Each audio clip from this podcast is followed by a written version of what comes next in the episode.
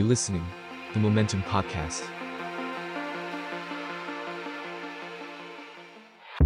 ทุกอย่างบนโลกล้วนหมุนไปตามกาลเวลา แต่ท่ามกลางความใหม่และความเก่าอะไรบ้างที่เราได้เรียนรู้ระหว่างกัน และนี่คือ Now and Then Podcast รายการที่จะชวนคนสองยุคมาจับเขาคุยกันว่า ยุคของเขานั้นเป็นอย่างไร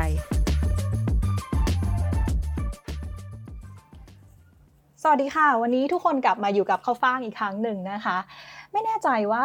รอบๆตัวใครหลายคนเนี่ยเป็นไหมที่เพื่อนๆของเราหันไปสนใจการลงทุนในหุ้นหรือว่าการลงทุนในคริปโตเคอเรนซีมากขึ้น ซึ่งเรียกเป็นชื่อไทยอย่างหนึ่งก็คือสินทรัพย์ดิจิตอลนั่นเอง จนเหมือนกับว่าตอนนี้เนี่ยการลงทุนมันเหมือนเป็นเทรนด์อย่างหนึ่งของคนยุคปัจจุบันที่คนในสังคมตื่นตัวอยากจะหารายได้เสริมจากตรงนี้มากขึ้นเนาะแถมบางคนยังไปได้ดิบได้ดีจนยึดเป็นรายได้หลักได้เลยด้วย แขกรับเชิญของเราในวันนี้แน่นอนค่ะ ว่าจะต้องเกี่ยวกับการลงทุน แต่ต้องออกตัวก่อนเลยว่า ไม่ได้เป็นการแชร์เคล็ดลับ หรือการแชร์เทคนิคการเทรดอะไรมากมายนะคะ เพราะว่าจุดประสงค์สำคัญของเราคือเราอยากให้ทั้งสองคนเนี่ยมานำเสนอมุมมองที่มีต่อการลงทุนในแต่ละยุคมากกว่า โดยท่านแรกของเรานั้นนะคะ ถูกยกย่องให้เป็นเซียนหุ้นที่มีประสบการณ์โลดแล่นอยู่ในวงการมายาวนานกว่า 50 ปี อาจารย์ฉลกสัมพันธลักษณ์นะคะ ซึ่งอาจารย์ฉลกเนี่ยเป็นผู้ก่อตั้งชมรม CDC ฉลก .com ที่ให้ความรู้เกี่ยวกับการลงทุน กับอีกท่านหนึ่งค่ะ ใครที่ลงทุนในคริปโตเนี่ยจะต้องรู้จักเขาแน่ๆก็คือ คุณคิมการนิธิทองธนากุลนะคะ เจ้าของเพจคิม DeFi Daddy และผู้ก่อตั้ง Bitcoin Addict Thailand นะคะ นอกจากนี้นะคะ คุณคิมยังเป็น กรรมการสินทรัพย์ดิจิทัลไทยด้วย เรียกได้ว่าทั้งสองคนนั้นก็โอ้ยเป็นตัวท็อปของวงการเลยก็ได้ ซึ่งเป็นเกียรติของเรามากที่ทั้งคู่นั่งอยู่กับเราแล้ว สวัสดีค่ะ ครับ สวัสดีครับ สวัสดีค่ะคุณคิม สวัสดีค่ะอาจารย์ สวัสดีครับ ค่ะ ก็เนื้อหาของเราวันนี้จริง ๆ ก็เบาๆเลยค่ะ เริ่มแรกคืออยากฟังทั้งสองคนเล่าให้ฟังก่อนว่า อะไรเป็นจุดเริ่มต้นที่ทำให้มาสนใจในการลงทุนนะคะ ก็เริ่มด้วยที่อาจารย์ฉลกก่อนก็ได้ค่ะ ประวัติศาสตร์นะอ่อเข้าใจว่าอาจารย์ลงทุนมาเริ่มตั้งแต่สมัยหนุ่มๆเลยใช่ไหมคะก็ก่อนมีตลาดหลักทรัพย์นะอืมเริ่มก็ประมาณ ถ้าจำไม่ผิดหนึ่งเก้าแปดศูนย์นะมั้งนะประมาณนั้นนะเอ่อเทรดอยู่ในตลาด commodity futures นะฮะก็เอ่อเทรดพวก soft ทั้งหลาย cocoa coffee sugar อะไรพวกนั้นนะฮะค่ะแล้วก็พวก metals metals ก็มีเหมือนเงินทองอะไรพวกเนี้ยนะฮะก็อยู่ในตลาด futures ก็มันการเริ่มต้นนะครับ แล้วก็เอ่อใช้ทางเทคนิคอย่างเดียวนะฮะเพราะสมัยก่อนเนี่ยมันข้อมูลอะไรอะไรมันก็ไม่มีหรอกนะมันไม่เหมือนสมัยนี้ ก็ดูเทคนิคอย่างเดียวคือดูจากเอ่อราคาอย่างเดียวนะครับเอ่อคอมพิวเตอร์ก็ไม่มีอะไรอะไรก็ไม่มีนะการพลอตกราฟก็ใช้มือพลอตเอานะครับแล้วก็การคำนวณก็ใช้ดินสอกับเศษกระดาษอย่างเงี้ยนะนี่เป็นจุดเริ่มต้นนะก็ค่ะทำมาประมาณถ้าจำไม่ผิดประมาณ1980นะครับ หรือไม่ก็197ปลายปลายๆนะ72 73 74ใช่ของ7ปลายปลายๆอะนะนะพอ เริ่มสนใจมาประมาณ7 1973แล้วมั้งนะแล้วก็กว่าจะได้ลงมือนะอีกนานต้องเรียนรู้ก่อนอืมค่ะก็เก่าเก่าไปหน่อย ไม่หรอกค่ะอาจารย์ ในยุคนั้นอาจารย์มีเรื่องเรื่องอะไรที่อยากจะแชร์ให้ฟังไหมคะว่าตอนนั้นแบบด้วยความที่แบบมันเป็นอะไรที่ใหม่มาก ๆ มันมีการล้มลุกคลุกคลานหรือแบบลองผิดลองถูกมาขนาดไหนอะคะ ยุคนั้นพวก หนูทั้งหลายก็ยังไม่เกิดกันนะนะยังไม่รู้เรื่องหรอกมันมันก็ไม่มีอะไรอะโลกมันก็เหมือนกัน เหมือนกันปัจจุบันเนี่ยนะฮะเพราะเป็นการแข่งขันกัน เข้าไปแข่งกันอ่อคนที่เทรดในตลาด หลายสิบปีที่ผ่านมันก็คนเก่าในที่สุดนะก็จับได้เออคนเก่านั้นอะไม่ใช่ว่ามันไม่ตายไปอะนะฮะ ถึงมันจะตายไปก็คนเก่าอะคือคนซึ่งเต็มไปด้วยความโลภเข้ามา เราพอจับได้แล้วก็ เออ ความโลภเท่านั้นเองนะที่เข้ามาแล้วก็พอรู้แล้วมันก็จับทิศทางได้ว่า เออ เขาจะไปทางไหนกันยังไง เพราะอำนาจอะไร อะไรเป็นเหตุอะไรเป็นปัจจัย มันก็ไม่ไม่ไม่ได้ยากเย็นนะการการเทรดเนี่ยนะพอเข้าใจเรื่องพุทธิศาสตร์ก็เทรดสุดสบาย ก็กี่ปีผ่านแล้วล่ะก็ประมาณห้าสิบปีผ่านมาแล้วมั้งนะ ที่ทำมานะฮะประมาณสิบใช่ใช่ประมาณนะ ก็ดีอย่างหนึ่งคือว่า อืม เป็นชีวิตซึ่งแปลกดีไม่ไม่ต้องไปรับใช้ใครนะเราก็อยู่ของเราสบายๆเทรดไปก็ชีวิตก็มีความสุขนะฮะ แล้วก็ อืมก็แค่นั้นนะเรื่องมันเก่ามากแค่จะพูดว่าเดี๋ยวเดี๋ยวพวกเด็ก ๆ จะเบื่อกันไปไม่เบื่อหรอคะเอาคุณคิมดีกว่าคุณคิมเรื่องใหม่ ๆ น่าสนใจกว่า กลับมาที่ฝั่งคุณคิมก็ได้ค่ะ คุณคิม เป็นยังไงบ้างคะ เข้าใจว่าเริ่มเทรดช่วงประมาณปีสองห้าหกศูนย์ใช่ไหมคะ ครับก็อ่าตะกี้ฟังนะอาจารย์ฉลกเล่านะว่าเริ่มเทรดตั้งแต่ประมาณก่อนปี 1980 นะฮะก็คือก่อนผมเกิดอีกนะครับ ผมเกิดปี 1988 แล้วก็โอ้โหสุดยอดจริงๆนะฮะผมเนี่ยจริงๆอ่าก่อนก่อนหน้านี้นะฮะอ่าตอนผมเรียนจบมาใหม่ๆนะครับผมก็ทำงานประจำนะครับอ่าก็ไปเป็นโปรแกรมเมอร์นะครับอยู่ในบริษัทองค์กรใหญ่ๆ แห่งหนึ่งนะก็ เป็นพนักงานเงินเดือนปกตินะครับ เราก็คิดเหมือนกับหลาย ๆ คนนะคืออยากจะมีรายได้เสริม เพราะรู้สึกว่ารายได้ที่เราได้อยู่ในในแต่ละเดือนเนี่ยมันแบบเดือนชนเดือนเหลือเกินนะครับ แบบได้มาปุ๊บเนี่ยก็ต้องจ่ายหนี้บัตรเครดิตจ่ายนู่นจ่ายนี่ก็หมดแล้วนะฮะก็แทบไม่เหลือล้วก็เลยอยากอยากอยากจะหาอะไรเสริมก็ไปลงทุนนะฮะในช่วงแรก ๆ ที่ผมลงทุนเนี่ยผมก็ลงทุนเหมือนกับคนอื่นนะคล้าย ๆ กันก็คือลงทุนพวกหุ้นนะพวกทองคำหรืออะไรพวกนี้นะฮะซึ่งก็จะเป็น เรียกว่าเป็น traditional finance แล้วกัน เป็นระบบการเงินแบบแบบแบบเก่านะฮะคือก็เข้าไปลงทุนนะฮะแต่ว่าด้วยข้อจำกัดหลาย ๆ อย่างนะฮะคือเราเองก็มีงานของเราอยู่เนาะสภาพการทำงานของเรามันเป็นรูทีน แล้วก็การที่เราจะไปนั่งดูกราฟตลอดเวลา หรือจะไปนั่งดูหุ้นดีตลอดเวลาก็ก็ลำบากนะสุดท้ายก็เลยติดดอยนะฮะในภาษาวงการคือขาดทุนนั่นเองนะนะครับก็คือไม่ค่อยประสบความสำเร็จเท่าไหร่นะฮะในในรูปแบบการลงทุนแบบแบบสายสต็อกสายหุ้นอะไรต่างๆนะครับ ก็จนประมาณปี 2017 นะครับ ตอนนั้นก็มีมีเพื่อนอที่อยู่ในออฟฟิศเดียวกันเขาก็มาชวนอบอกว่าเฮ้ยไปลองขุดบิตคอยน์ไหมตอนแรกเราก็งงเอว่าอะไรมันคือคือขุดบิตคอยน์วะมันต้องเอาเจาะเอาเสียมไปไปขุดหรอวะยังไงเงี้ย ปรากฏว่าเพื่อนก็บอกให้ไม่ใช่มันคือการเหมือนกับเราต้องไปอเอาคอมพิวเตอร์นะครับอเอาคอมพิวเตอร์แรงๆมาสักตัวหนึ่งมาประมวลผลทางทางด้านแบบซอฟต์แวร์อะไรต่างๆ เพื่อให้เราได้ผลตอบแทนกลับมาในลักษณะของพวกคริปโต ก็คือเป็นบิตคอยหรืออีเทเรียมต่างๆนะครับ ก็ไปขุดกับเพื่อนนะครับวันวันแรกๆเนี่ยก็ได้ผลตอบแทนก็ก็ดีนะ ประมาณวันละพันบาท นะครับสำหรับเราตอนนั้นก็ถือว่าโอเคแล้วเฮ้ยโอ้พันบาทนี่ถ้าถึงสิ้นเดือนนี่ก็ประมาณเดือนละสามหมื่นได้นะฮะก็น่าจะพออยู่พอกินนะครับถ้าใช้แบบประหยัดประหยัดนะฮะปรากฏว่าช่วงนั้นนะกระแสการการขุดคริปโตมันก็ร้อนแรงเนาะคนก็แห่ไปซื้อเครื่องขุดอะไรกันเยอะแยะจนกระทั่งรายได้ของเราเนี่ยก็โดนโดนแบบโดนแบ่งไปเยอะนะฮะก็คือคนแย่งกันขุดเยอะแล้วก็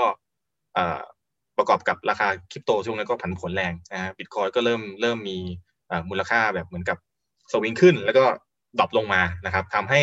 รายได้จากการขุดเนี่ยมันก็ไม่ได้เรียกว่าไม่ได้เป็น passive income แบบที่เราคิดไว้ตอนแรกนะฮะเราก็เลยเริ่มเริ่มมองมองหาลู่ทางอื่นแล้วกันนะครับ เพราะว่ารายได้มันไม่พอละนะครับ ก็เลยลองไปอ่าไปเทรดนะครับไปเทรดอะไรต่างๆนะครับ แล้วก็อ่าช่วงนั้นอ๋อลืมเล่าให้ฟังว่าผมก็เริ่มลาออกจากงานประจำแล้วนะตอนนั้นนะครับ พอพอขุดพอขุดได้สักพักหนึ่งซึ่งอันนี้เป็นตัวอย่างที่ไม่ดีนะเออคือเราเรารู้สึกว่า มันมันน่าจะเป็นทางออกในเรื่องของการลงทุนนะเพราะว่าเราเองก็มีอ่าเรียกว่ามีมีไลฟ์สไตล์ที่เราอยากจะอยากจะใช้ในอนาคตที่มันแบบนอกเหนือจากการทำงานแบบเป็นพนักงานออฟฟิศนะเราก็เลย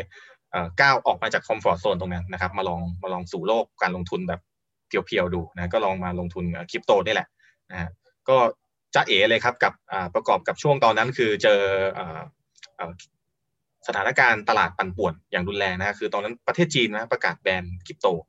แบนคือแบบว่าห้ามห้ามเทรดในพวก centralized exchange ต่างๆเลยนะครับ จนกระทั่งราคาบิตคอยน์เนี่ยก็ร่วงหนักมากนะครับร่วงแบบระเนระนาดเลย ซึ่งก่อนหน้านั้นนะอาจารย์โฉลกก็มีเตือนเหมือนกันว่าเดี๋ยวมันจะร่วงนะครับใครที่ฟังอาจารย์โฉลกทันนะฮะก็ก็คงจะนะ take profit กันไปทันนะฮะอะไรเงี้ยแต่ตอนนั้นผมเหมือนเหมือนผมยังยังแบบ ยังซิ่งซิ่งอยู่นะฮะก็มาติดดอยพอสมควรนะครับ ราคาก็ร่วงหนักนะฮะเราเองก็เหมือนกับถือเหรียญคริปโตไปเยอะพอร์ตเราเนี่ยจากเอาว่าสมมติตีว่าร้อยเนี่ยก็ลบไปประมาณเก้าสิบเปอร์เซ็นต์นะฮะซึ่งซึ่งตรงนี้เนี่ยโอ้ถ้าเป็นถ้าเป็นแบบเงินที่เราไปกู้ใครมาอะไรเนี่ยคงแบบชิบหายไปแล้วนะครับ อาจจะแบบเครียดเลยนะแต่ว่าโชคดีคือผมก็ใช้เงินเย็นนะในการลงทุนก็คือไม่ไม่ใช่เงินกู้นะเราก็ เริ่มรู้จักการลองผิดลองถูกเนาะเริ่มเริ่มพอเริ่มเทรดปุ๊บก็เลยเริ่มไปลงทุนในรูปแบบอื่น อย่างเช่น ICO นะหรือพวก initial coin offering นะพวกคล้ายๆแบบเป็นการซื้อซื้อหุ้น แต่ว่าหุ้นตัวนี้มันไม่ใช่หุ้นจริง มันเป็นแบบเป็นเหรียญเป็นคอยนะครับเป็นในในโลกของคริปโตก็คือซื้อพวกโครงการต่างๆ แล้วก็อ่าทำกำไรได้บ้างนะทำกำไรไม่ได้บ้างนะปรับปนกันไป แต่ว่า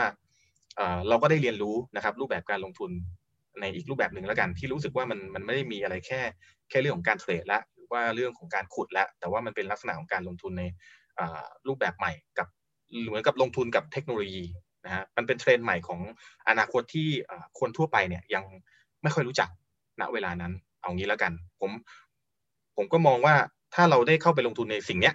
ก่อนคนอื่นเนี่ยเราก็น่าจะมีโอกาสได้เข้าถึงแหล่งของอรายได้หรือว่ากำไรอะไรเงี้ย มามากกว่าคนอื่นนะครับ เพราะว่าอตอนนั้นเนี่ยก็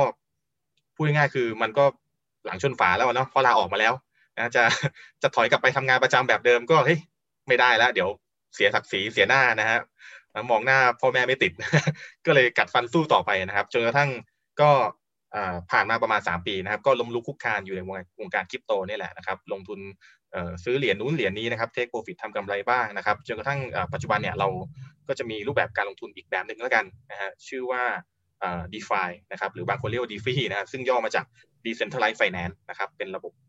การเงินแบบไร้ศูนย์กลางซึ่งอันนี้ก็จะเป็นเป็นเทรนด์ปัจจุบันแล้วกันในการลงทุนของผม นะครับก็เลยเป็นที่มาของการก่อตั้งเพจ Kim DeFi Daddy ที่ให้ความรู้เกี่ยวกับเรื่อง DeFi โดยเฉพาะเลยนะครับเพราะว่าผมอะชอบคอนเซปต์ของมันมากนะครับเป็นคือมันเป็นคอนเซปต์เป็นการเงินแบบแบบไม่มีตัวกลางใดๆมาควบคุมอะแล้วเราไม่ได้เป็นเจ้าของอสินทรัพย์ที่เราถือจริงๆนะครับอันนี้มันก็เป็นคอนเซปต์ใหม่แล้วกัน ผมก็เลยชอบแล้วก็ลงทุนในสิ่งนี้ จนปัจจุบันเนี่ยก็อาศัยเจ้า d e f านี่แหละนะครับให้พออยู่พอกินในชีวิตประจำวันได้นะครับ ประมาณนี้แล้วกันครับสั้นๆค่ะ อยากรู้ในฝั่งของอาจารย์ฉลกบ้างค่ะ อาจารย์ฉลกมีมีแบบเขาเรียกว่าพัฒนาการหรือการเรียนรู้ในการในการลงทุนอย่างอย่างของกรณีของคุณคิมบ้างไหมอะคะที่แบบว่าค่อย ๆ เรียนรู้มาช่วงแรกอาจารย์แบบได้กำไรเลยไหมหรือว่าอาจารย์ขาดทุนรู้สึกมันเป็นสองโลกเลยนะ ผมไม่รู้เรื่องโลกใหม่ๆก็แล้วนะฮะจนกระทั่งนู่นนะฮะจนกระทั่งประมาณปีเท่าไหร่หนึ่ง สองศูนย์หนึ่งสองใช่ไหมประมาณสองศูนย์หนึ่งหนึ่งสองศูนย์หนึ่งสองนะฮะตอนนั้นก็เด็กๆเขาก็ทำไอ้ไอ้เนี่ย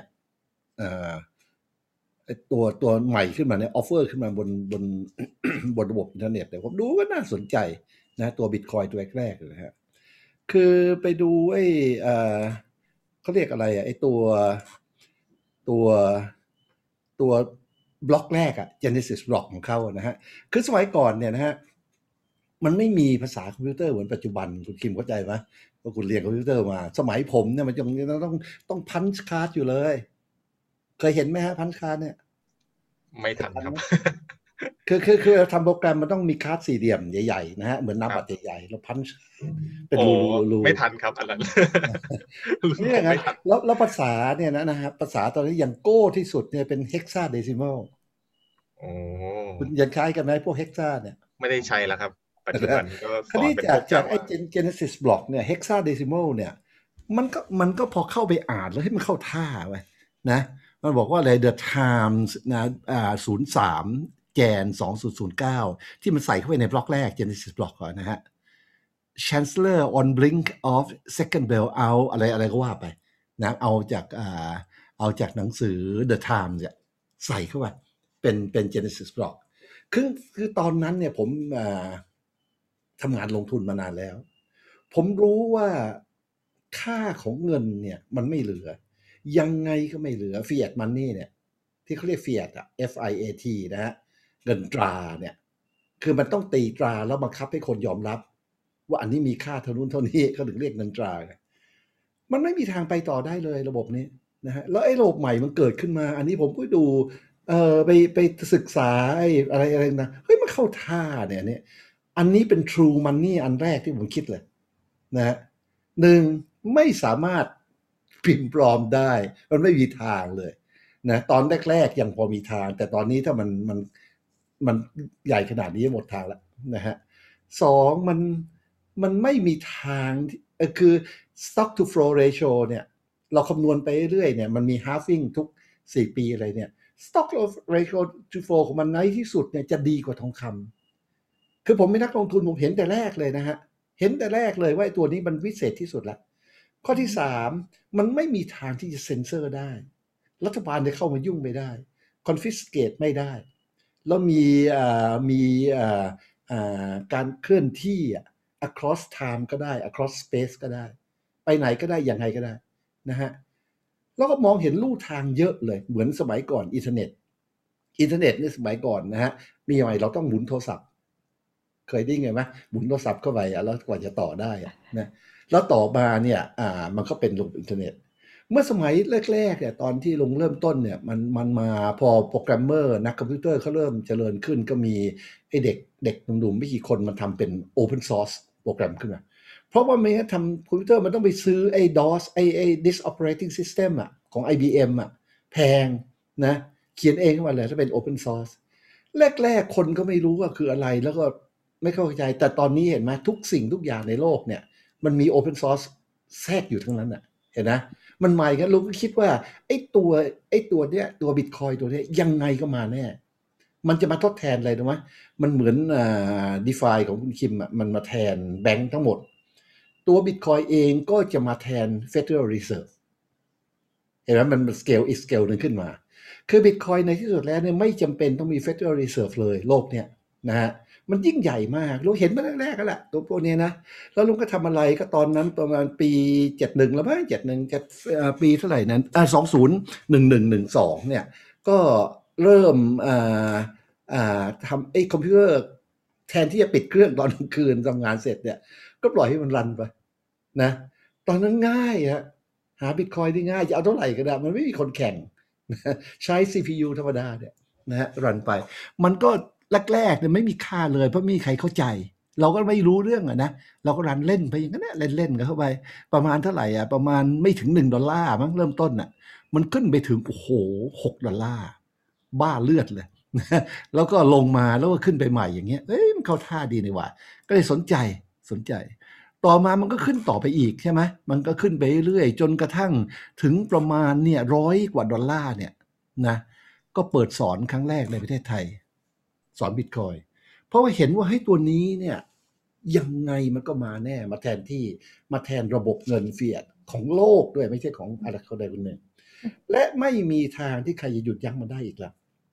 มาถึงขั้นนี้ใช่ไหมฮะตอนที่สอนครั้งแรกที่ลงทุนนะ ลงทุนมีนักเรียนมาเนี่ยเรียนเนี่ยอยากให้เขารวยกันนะลองจำได้ลงทุนซื้อไอ้ ASIC Butterfly อะจะเสียบอะเสียบอะแล้วทำไมนิ่งอะ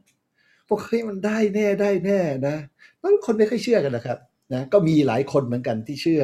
แล้วทุกวันนี้นะเขาก็เป็นมหาเศรษฐีเด็กๆพวกนั้นนะเพราะสมัยนั้นมันขุดสักพันสองพันบิตคอยน์เป็นเรื่องง่ายอะใช่ไหมแล้วก็ทำต่อมาเรื่อยๆจนกระทั่งราคามันก็ขึ้นไป ขึ้นไปถึงเท่าไหร่ถึงประมาณอ่าพันสองร้อยนะพอถึงพันสองร้อยปั๊บลุงก็เตือนว่าเฮ้ยบิตคอยเรื่องหนึ่งนะ trading อีกเรื่องหนึ่ง ความรู้ทางบิตคอยไม่ได้แปลว่าคุณมีความรู้ทาง trading นะลุงก็เริ่มอธิบายทฤษฎีของฟิบ o นัชชีทฤษฎีของ Elliott Wave แล้วกำหนดจุดให้เลยว่าจากจุดนี้เนี่ยถ้ามันเกิด correction เนี่ยก็เจอกันที่ประมาณ 200 มันก็ลงมาจริง ๆ คนก็เริ่มสนใจนะแล้วแต่พวกที่เรียนเทรดดิ้งกับลุงเขาเขาไม่ค่อยตื่นเต้นอะเขาชินกันล้วจนกระทั่งมันขึ้นไปอีกทีที่สองหมื่นสองหมื่นลุงก็ชี้ไว้เลยสองพันกับสี่พัน เห็นไหมเพราะมันเป็นอ่าฟิบ o นัชชีมันเป็นแถบแถบราคา มันไม่ได้เป็นราคาใดราคาหนึ่งนะอยู่ระหว่างสองพันกับสี่พันมันก็ลงมาสามพันกว่าใช่ไหมก็เป๊ะ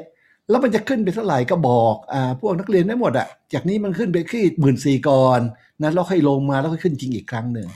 ถึงบอกที่คุณทิมกิมบอกอะว่าลูกศิษย์ของลุงรวยกันหลายคนก็ขึ้นไปนะฮะตอนนี้ที่มันขึ้นมาเนี่ยถึงประมาณหกหมื่นสี่หกหมื่นห้า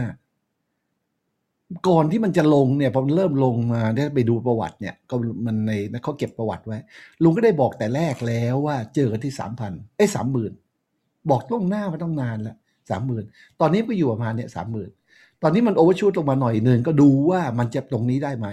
สามหมื่นประมาณตรงนี้น่าจะอยู่นะฮะเราจะขึ้นอันนี้เป็นเวฟ A แล้วขึ้นเป็นเวฟ B อะไรก็ว่าไป ก็ทำ target ขบวนให้เขาไว้เรียบร้อย เพราะฉะนั้นเรื่องบิตคอยเนี่ยลุงชอบมาก เพราะว่าอะไร เพราะว่านักบิตคอยทั่วโลกเนี่ยไม่ใช่นักลงทุน เข้ามาด้วยความรู้ทางคอมพิวเตอร์นะฮะไม่มีความรู้เลยทางด้านทฤษฎีการลงทุน ซึ่งเป็นเรื่องยากมากนะฮะเราเรียนเรื่องคอมพิวเตอร์เรื่องบิตคอยเรื่องอะไรเนี่ยแป๊บเดียวปีสองปีทางด้านการลงทุนเนี่ยเรียนนานมากกว่าจะเข้าใจ อย่างคอร์สของชมรมเราเห็นไหมเราสอนปีละครั้งนะครั้งหนึ่งเนี่ยห้าเดือนนะฮะ ไม่ใช่ไม่ใช่สั้นๆนะห้าเดือนแล้วยังมีเวิร์กช็อปต่ออีกหนึ่งปีฝึกต่อย หลังจากนั้นถึงจะโอเคออกไปลงทุนได้แล้วเราจับตรงนี้ได้เราจับเพราะว่าตรงโลกของบิตคอยเนี่ย มีเงินเหลือให้เราเยอะ เงินจากแมงเม่าที่จะแห่เข้ามา แล้วก็เป็นความจริงนะฮะทุกวันนี้ก็อยู่ได้เพราะเงินแมงเม่านี่แหละเขาก็เข้ามาพินาศกันแล้วก็ออกไปก็เข้ามาใหม่ ด้วยอะไรด้วยนึกว่าตัวเองรู้เรื่อง แต่ว่ายืนยันเลยนะฮะว่าความรู้ทางเทรดดิ้งเรื่องหนึ่ง ความรู้ทางบิตคอยอีกเรื่องหนึ่ง ส่วนบิตคอยลุงไม่ค่อยรู้เรื่องมันหรอกแต่ลุงเริ่มต้นหาเงินได้เงินจากมันอะลุงรู้เพียงแต่ว่าเงินอยู่ที่ไหน เพราะเราทำงานต้องการเงินเนี่ยเพราะฉะนั้นเรื่องบิตคอยเนี่ยชอบมากเป็นเป็นเรื่องเงินทั้งนั้นเลยได้เงินทั้งนั้นเลย ยิ่งมาเห็นใน DeFi ตอนหลังๆนี่ยิ่งชอบมาก แล้วก็บอกบอกแม้กระทั่งลูกศิษย์ที่เป็น director ของแบงก์ใหญ่ๆไว้นะบอกแบงก์คุณพังหมดแน่ไม่มีทาง DeFi เข้ามานะฮะ แล้วมันจะเข้ามาเยอะกว่านั้นอีกซึ่งตอนนี้อย่างชมรมเราเนี่ยเราได้เราได้ทดลองทำไอ้เอ่อ atomic swap แล้วก็ทำ lightning network run ของเราเนี่ย work มาตั้งหลายปีแล้ว แล้วเรารู้ว่าอีกวันอีกไม่นานโลกจะต้องเข้าใจอันนี้นะฮะคุณคิมคงคงทำไปแล้วใช่ไหมฮะพวกนี้สิ่งเหล่านี้พวกนี้มันจะทำให้ DeFi มีกำลังมากขึ้นมหาศาลนะฮะตอนนี้มันยังมี limit อยู่หน่อย มันอยู่บนแพลตฟอร์มของ ของอย่างอื่นน่ะของ Ethereum หรืออะไรก็ว่าไป วันหนึ่งนะเมื่อมันเข้ามาอยู่บนแพลตฟอร์มของบิตคอยนะวันนั้นเนี่ยเสือติดปีกนะฮะเราสามารถโอนเงินทีละ ครึ่งสตังค์แดงได้ แบงค์ไม่มีทางทำได้เลย เห็นไหมเราสามารถโอนอีกแสนล้านก็ได้ เราไม่ต้องใช้เวลาเลยภายในครึ่งวินาทีเสร็จ แล้วก็ไม่มีค่าใช้จ่ายอย่างเงี้ยนั้นแบงค์ล้มแน่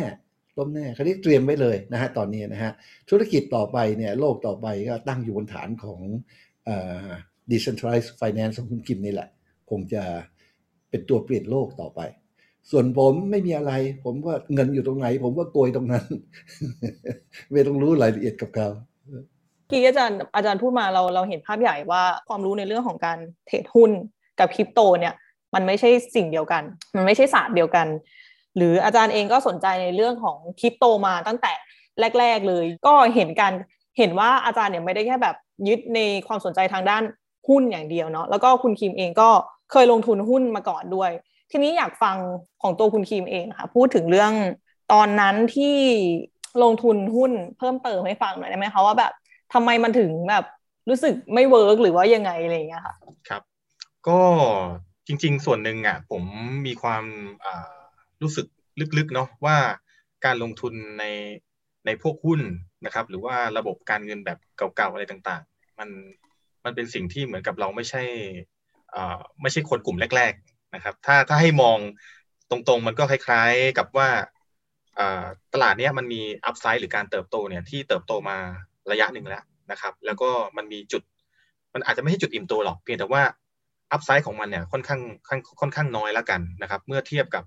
เทรนด์การลงทุนของโลกสมัยใหม่นะคือหุ้นเนี่ยเหมือนกับเราไปก็เหมือนเป็นแมงเม่าอย่างที่ลุงเจโรบอก คือเข้าเข้าไปนะครับท้ายๆแล้วนะครับ คือพวกรุ่นใหญ่ๆ รุ่นเดอะๆเนี่ยพวกมหาเศรษฐีเนี่ยยุคแรกๆเนี่ยเขากอบโกยกันไปพอสมควรแล้วนะฮะเขาก็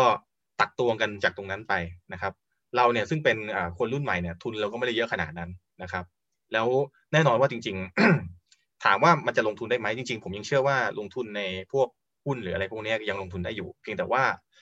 ความหวือหวาของมันนะครับ หรือว่าโอกาสในการทำกำไรแบบแบบหลาย ๆ เท่าเนี่ยมันอาจจะไม่ได้อาอาจจะไม่ใช่แบบเหมือนกับตลาดพวกคริปโตเคอเรนซีนะครับเพราะว่าอันนั้นมันเป็นตลาดเกิดใหม่เนาะมันก็มีความผันผวน มันลงแรงได้ก็มีแต่เวลามันขึ้นแรงๆมันก็มีจังหวะของมันเหมือนกัน ในขณะที่ที่หุ้นเนี่ยเราก็ อาจจะยังศึกษาในเรื่องของ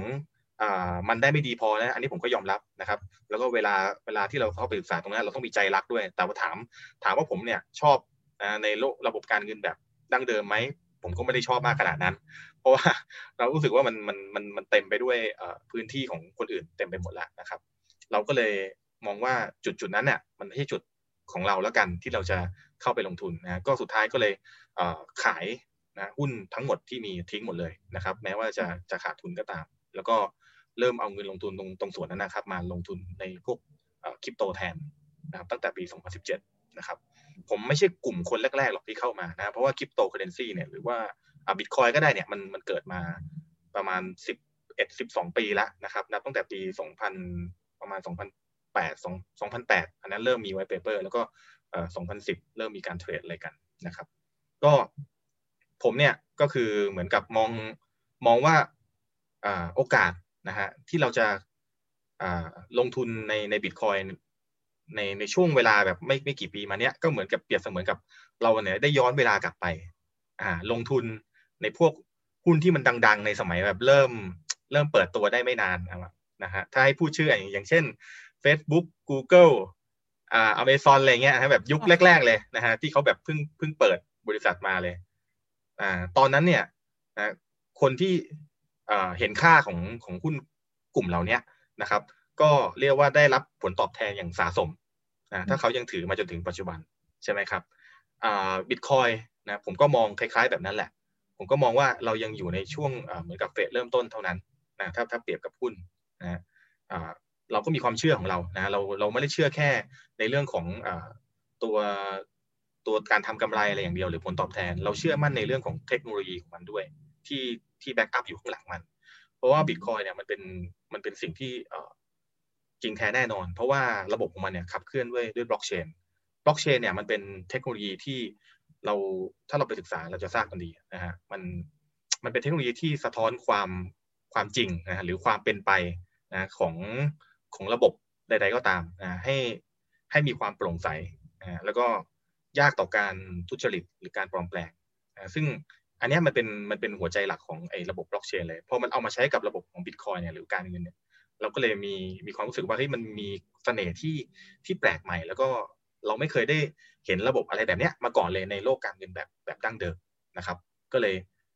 ผมก็เลยลงลงทุนตรงนี้มาเรื่อยเรื่อยมานะครับ จนเนี่ยพอพอมาเจอเรื่องของอ่านะฮะ มันก็ยิ่งตอบโจทย์เลย เพราะว่า DeFi เนี่ยมันไม่ใช่เหรียญนนะ บางคนเข้าใจว่า DeFi คือเหรียญ DeFi มันคือระบบการเงินนะครับมันคือระบบการเงินคล้ายๆจำลองเหมือนอารมณ์เหมือนพวกระบบธนาคารนะครับ ระบบการการกู้ยืมในแบงก์นะหรือว่าระบบลงรับจำนำอะไรต่างๆนะครับ คือมันแค่จำลองโลกการเงินแบบแบบดั้งเดิมที่เราคุ้นเคยกันดีอยู่แล้วเนี่ยนะฮะซึ่งหลายๆคนก็เคยฝากเงินในธนาคารอยู่แล้วนะครับ เคยฝากเงินธนาคารหรือว่าเคยไปทำการกู้ยืมอะไรต่างๆอยู่แล้ว นะครับคุณก็คุ้นเคยระบบการเงินแบบนั้นกันอยู่แล้วเพียงแต่ว่ามันมีการเปลี่ยนผ่านทางด้านเทคโนโลยีนะครับ เอาระบบการเงินแบบนั้นนะครับ มาเปลี่ยนผ่านมาเป็นระบบการเงินแบบแบบใหม่ที่ชื่อว่า decentralized finance คือเป็นระบบการเงินที่ไม่มีใครนะครับเข้ามาควบคุมได้นะครับ ไม่มีสถาบันการเงินไหนเข้ามาที่จะควบคุมมันได้มันเป็นระบบการเงินแบบเสรีเลย ที่คนทั้งโลกเลยนะ มีส่วนร่วมกับระบบระบบนี้ได้ นะครับ ไม่ใช่แค่ประเทศใดประเทศหนึ่งอีกแล้วนะมันก็เลยสนุกตรงนี้แหละเพราะเพราะว่าพอมันเป็นระบบการเงินที่คนทั้งโลกเนี่ยเข้ามามีส่วนร่วมได้ปุ๊บเนี่ย เม็ดเงินมหาศาลมันไหลเข้ามาได้ง่ายมากนะฮะมันไหลเข้ามาแบบทุกสารทิศเลยนะฮะโอกาสที่เราจะทำกำไรจากจากไอ้แพลตฟอร์ม d e f าต่างๆ เหล่านี้ได้เนี่ยมันก็เลยค่อนข้างเปิดกว้างนะครับ ไม่ได้จำกัดอยู่แค่ในในประเทศไทยกันละนะไอการที่เราเอ่อเอ่อพอ แบบไปลงทุนนะฮะในในแบบระบบการเงินแบบดั้งเดิมอะผมพูดก็ได้สมมติเราฝากเงินธนาคารอย่างเงี้ย เราได้ดอกเบี้ยแบบ0.25%เราฝากเงินบาทใช่ไหมค่ะ เนี่ยแค่เปลี่ยนเป็นแบบฝากเป็นคริปโตอะฝากเป็นแบบ stable coin ก็ได้ ใช้พวกเอ่อเหรียญที่มันมีมูลค่าคงที่เนาะที่มัน peg กับดอลลาร์สหรัฐนะครับเอ่อเชื่อไหมว่าผลตอบแทนมันแบบ แบบ basic basic เลยนะแบบน้อยๆเลยคือประมาณสิบเปอร์เซ็นต่อปี อันนี้คือมีให้เห็นเกลื่อนเลย ในในแพลตฟอร์ม DeFi หลาย ๆ แพลตฟอร์มเลยนะที่มีความปลอดภัยแล้วก็มีความน่าเชื่อถือในระดับสูงเลยนะ ไม่ไม่ใช่พวก d e f าสายซิ่งนะเอานี้เอาเอาแค่แบบ d e f าแบบบ้านๆ basic basic เลยนะเนี่ยสิบเปอร์เซ็นต่อปีเนี่ยคือให้คุณได้อยู่แล้วอันนี้คือ คือมันมันเทียบให้เห็นภาพแบบชัดเจนเลยว่าเนี่ยเอ่อแล้วแบบเนี้ยทำไมทำไมเราเราถึงเราถึงยังยังต้อง ต้องลงทุนในระบบการเงินแบบดั้งเดิมอยู่อีกล่ะในเมื่อผลตอบแทนมันมันต่างชั้นกันขนาดนี้มัน diff กันมากขนาดนี้นะครับ มันก็เลยเป็นเป็นโอกาสหนึ่งแล้วกันนะครับ ที่ที่ผมมองว่ามันเป็นสิ่งที่น่าสนใจที่คนเอ่อคนยุคใหม่นะครับนะหรือคนยุคเก่าก็ได้นะครับ ควรที่ต้องศึกษาแล้วกัน เพราะว่ามันเป็นอ่ามันเป็นเทรนที่มันมาแล้วแหละตอนนี้นะครับ แล้วระบบระบบการเงินเนี่ยมันมันได้เกิดขึ้นแล้วแบบนี้นะครับ มันไม่ใช่เหรียญอะคือบางคนบอกว่าเอ่อเดี๋ยวคอยดูนะดีฟาจะ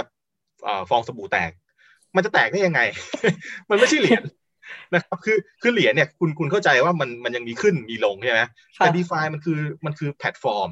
มันคือระบบการเงิน มันคือเทคโนโลยีนะครับ มันแตกไม่ได้นะครับมันได้เกิดขึ้นแล้วนะครับ แล้วมันก็อยู่ของมันอย่างนั้นอะ คนก็ยังใช้งานมันอยู่นะครับ ปัจจุบัน volume นะครับการซื้อขายในแพลตฟอร์ม d e f าเนี่ยก็ยังสูงอยู่แบบ ระดับแบบเป็นหมื่นล้านดอลลาร์สหรัฐต่อวันนะครับ ก็ยังมีคนซื้อมีคนเทรดกันต่อวันสูงขนาดนั้นอยู่เนี่ยครับ ก็อันนี้ก็คร่าวๆแล้วกันเป็นประมาณนี้ครับ เดี๋ยวไหลมาไกลค่ะ ก็อยากกลับไปถามอาจารย์ฉลมบ้างค่ะ ในในขณะที่แบบว่าการลงทุนยุคใหม่หรือการตลาดการเงินยุคใหม่เนี่ยมันค่อนข้างที่จะหวือหวาหรือมันมีระบบอะไรต่างๆ ที่มันแบบเปิดโอกาสให้คนมากขึ้น แล้วตลาดการเงินแบบยุคเก่าอะค่ะอาจารย์การลงทุนหุ้นแบบเก่า มันยังมีความเข้มแข็งหรือว่ามันจะยังอยู่ดำรงอยู่ได้ยังไงอะแบบเก่ามันก็เป็นเต่าล้านปีอะนะอย่างสมมติเทรดหุ้นเนี่ยนะฮะจะเทรดหุ้นยังไงกลุ่มอะไรยังไงเนี่ย การจะจัดกลุ่มหุ้นอะไรต่างๆนาเนี่ย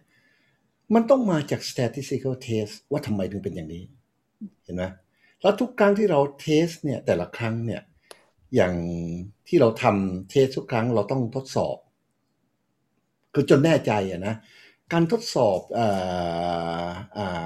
ทางสถิติของแต่ละตัวที่จะทำเนี่ยมันใช้การรอบของการทำเนี่ยเป็นหมื่นเป็นแสนรอบ ไม่ใช่เรื่องง่าย ๆ ความรู้ทางสถิติเนี่ยทั้งหมดสมบูรณ์แบบอยู่ในอยู่ใน technical trading ที่ใช้นะฮะ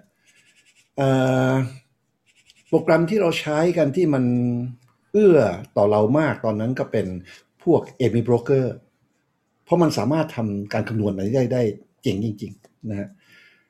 ทางด้านหุ้นโลกโบราณนี่ไม่ง่ายเลย ยากมากนะฮะกว่าจะรู้ว่าระบบอะไรเป็นอย่างไง เพราะอะไรนะกว่าจะรู้คำว่า black swan นี่ก็เจ็บตัวไปหลายที สิ่งที่ไม่น่าเกิดขึ้นมันเกิดขึ้นเสมออะไรอย่างเงี้ยนะฮะ แล้วสิ่งเหล่านี้เนี่ยเราทำมันถึงที่สุดการเทสเนี่ยถึงที่สุดนะฮะไม่คิดว่าใครจะทำเท่ากับชมรมเรา นอกจากพวกพวกที่มาทางสายนี้โดยตรงทางสายคอนนะฮะซึ่งซึ่งเขาก็เก่งจริง แต่ว่าอันเนี้ยจะบอกว่าโลกโบราณไม่ใช่ง่ายเลย คนที่ไม่มีความรู้ทางสถิติเนี่ยไม่ต้องเข้ามาเลย เพราะไม่เข้าใจหรอก เพราะ statistical test แต่ละครั้งเนี่ยกว่าจะจบเนี่ยกว่าจะไม่ได้เวลามันใช้เวลานานมากนานมากนะฮะแต่ว่าเราต้องทำเพราะอะไรเราต้องการเงิน เราต้องการหาระบบซึ่งปลอดภัยที่สุด เมื่อได้ระบบปลอดภัยที่สุดแล้วเราก็มาพิจารณา money management ซึ่งนี่เป็นอีกระบบหนึ่งซึ่งต้องเรียน complex มากเลยนะฮะจนได้เอาสองระบบที่ประกอบกันแล้วกำไรเป็นกอบเป็นกำเราถึงได้มาดูไอ้ไอ้ไอ้เขาเรียกอะไรอะอ่า psychology ของ trading เนี่ยนะฮะ ต้องมีความรู้ด้านด้านพวกนี้อีก เพราะฉะนั้นโลกโบราณนี่ยากมากยากมาก การเทรดแต่ละครั้งแต่ละครั้งของเราเนี่ยนะไม่ใช่เทรดเข้าไปซื้อไปขายอย่างที่นึกๆกันนะฮะการซื้อทุกครั้งเนี่ยมีเหตุผล เพราะอะไรเพราะอะไรเพราะอะไร trigger ขึ้นมาเป็น automatic ทั้งนั้นนะฮะเมื่อมีสัญญาณ trigger buy ปั๊บเนี่ยมันจะเข้าไป trigger ไปยังโบรกเกอร์ได้ยังไงที่เมืองนอกมันมันตรงได้เลยเข้าใจไหมฮะ ถ้าสมัยนี้ก็อาจจะเรียกว่าบอทใช่ไหมบอทเทรดใช่ไหมเราใช้บอทเทรดมานานแล้วเป็นสิบปีแล้วฮะเราไม่ได้เทรดตามใจของเรานะฮะเราเทรดตามอัลกอริทึมเขียนเป็นคำสั่งนะเข้าไปว่าเมื่อ condition เป็นอย่างนี้ซื้อเป็นอย่างนี้ขาย แล้วอัตโนมัติตลอดเวลา แล้วก็บอทก็มีหลายตัว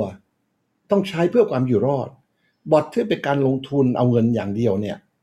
ตัวหนึ่ง แต่มันน่าเบื่อมันนานมันเทรดที บอทซึ่งเป็นระบบการพนันน่าสนุกแต่ได้กำไรน้อยหน่อยนะอย่างเช่นเขาทำกันในเช่น scavenger หรืออะไรที่มีชื่อเสียงเนี่ยเราก็มองแต่แรกแล้วเจ๊งทั้งนั้นน่ะเพราะพวกนี้ความรู้ทางคอมพิวเตอร์สุดยอด แต่ไม่รู้เรื่องเทรดเลย เพราะฉะนั้นเมื่อเมื่อเมื่อเมื่อใช้วิธีนั้นนะเขาใช้วิธีตามตลาดนะตลาดขึ้นเนี่ยก็เซลล์ตามไปเรื่อย พอมีกำไรปั๊บมันมันกระเพื่อมปั๊บก็ออกได้กำไรนิดหนึ่ง แต่ถ้ามันลากยาวเนี่ยพอร์ตจะระเบิด เราเห็นแต่แรกแล้วมันเป็นไปไม่ได้ระบบนั้น เพราะว่าขั้นตอนการลงทุนเนี่ยมันลงทุนแบบนั้นไม่ได้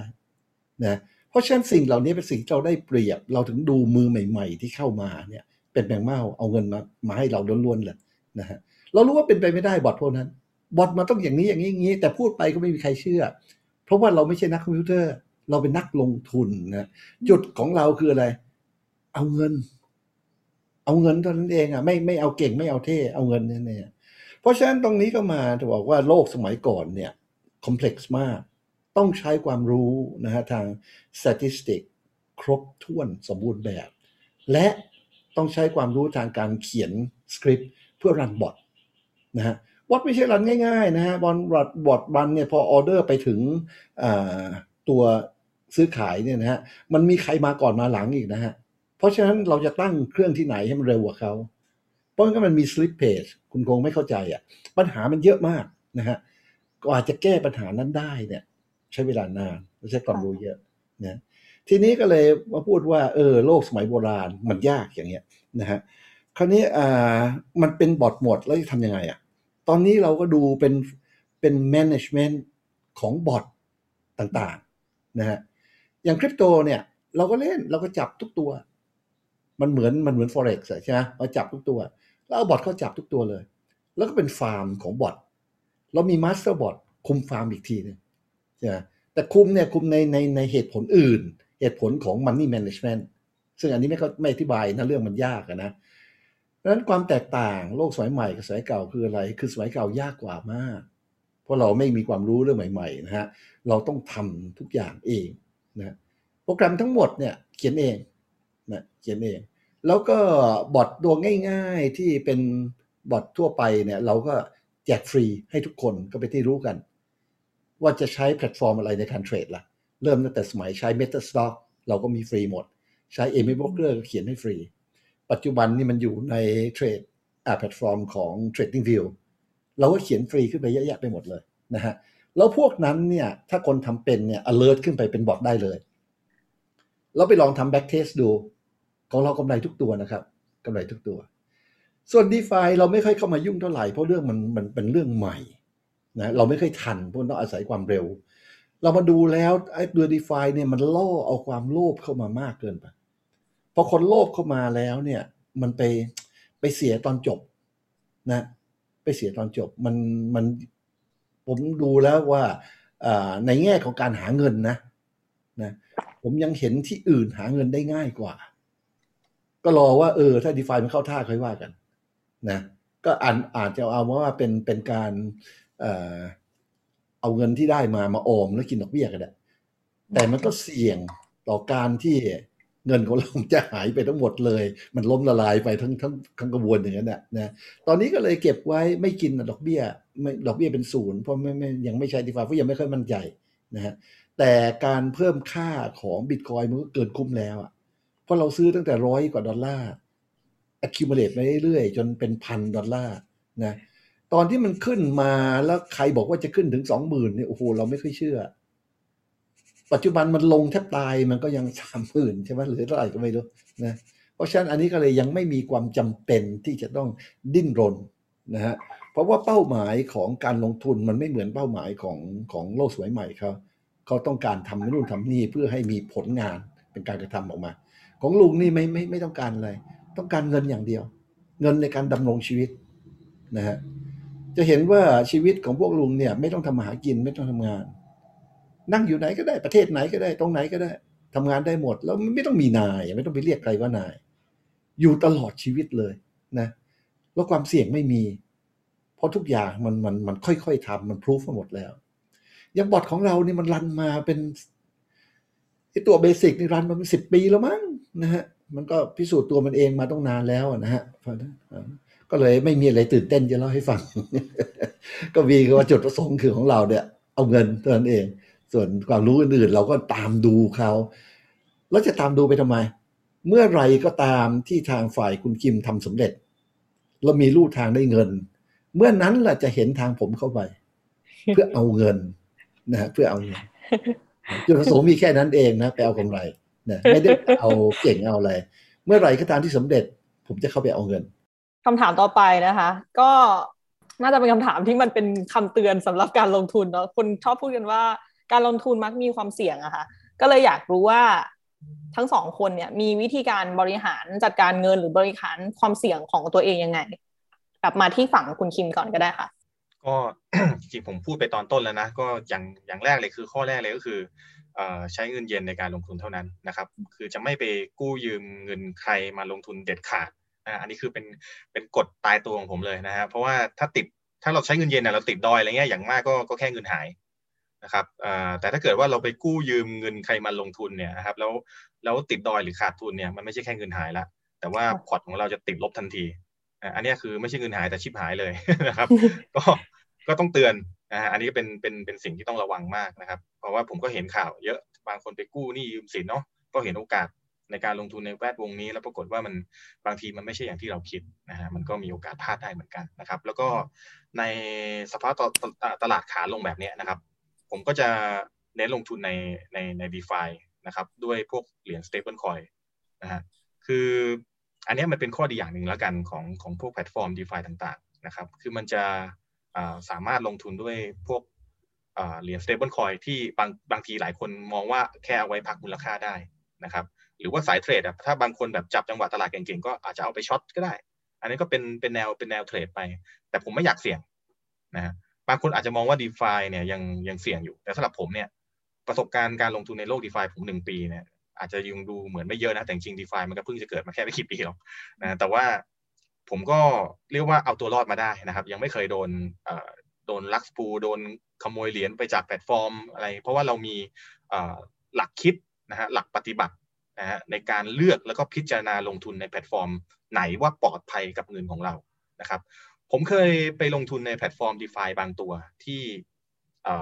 เรียกว่ามีความเสี่ยงระดับสูงแล้วกันนะแบบว่าเงินเนี่ยพร้อมจะหายไปได้นะครับ โดยก่อนที่เข้าไปลงทุนเนี่ยข้อดีอย่างหนึ่งของพวกแพลตฟอร์มเหล่านี้เนี่ย